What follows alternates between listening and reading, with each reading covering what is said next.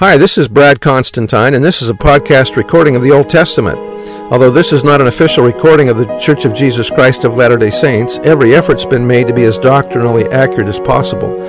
I'll be using for the text the Joseph Smith translation of the Old Testament, along with many commentaries from general authorities of the Church, BYU professors, Bible scholars, and others.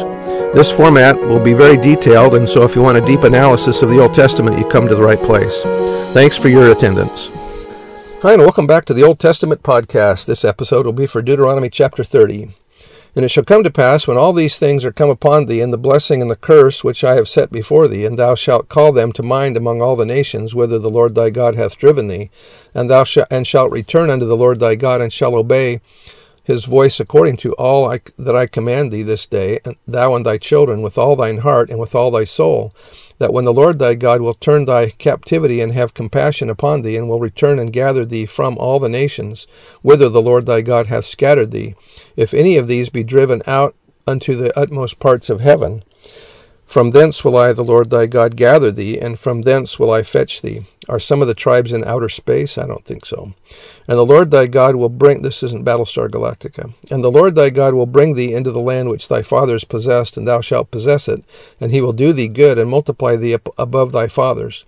And the Lord thy God will circumcise thine heart, and the heart of thy seed, to love the Lord thy God with all thine heart, and with all thy soul, that thou mayest live.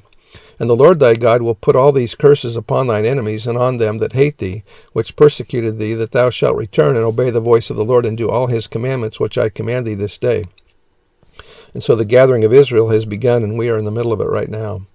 And the Lord thy God will make thee pleasant, plenteous in every work of thine hand, in the fruit of thy body, and in the fruit of thy cattle, and in the fruit of thy land for good. For the Lord will again rejoice over thee for good, as he rejoiced over thy fathers.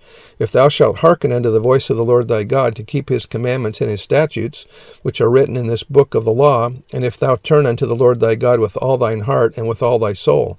For this commandment which I command thee this day, it is not hidden from thee, or too hard for you, neither is it far off.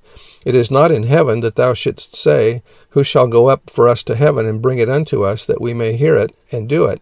Neither is it beyond the sea that thou shouldst say, Who shall, who shall go over the sea for us and bring it unto us, that we may hear it and do it? But the word is very nigh unto thee, in thy mouth and in thy heart, that thou mayest do it. See, I have set before thee this day life and good, and death and evil.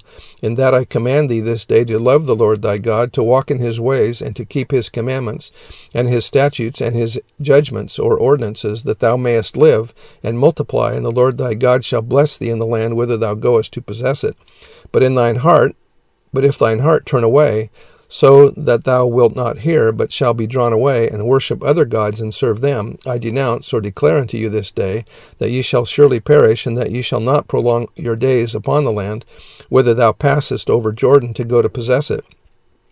I call heaven and earth to record this day against you that I have set before you life and death, blessing and cursing. Therefore choose life, that both thou and thy seed may live, that thou mayest love the Lord thy God, and that thou mayest obey his voice, and that thou mayest cleave unto him. For he is thy life, and the, li- and the length of thy days, that thou mayest dwell in the land which the Lord sware unto thy fathers, to Abraham, to Isaac, and to Jacob, to give them. And so that's the end of that chapter, and we'll see you next episode. So long.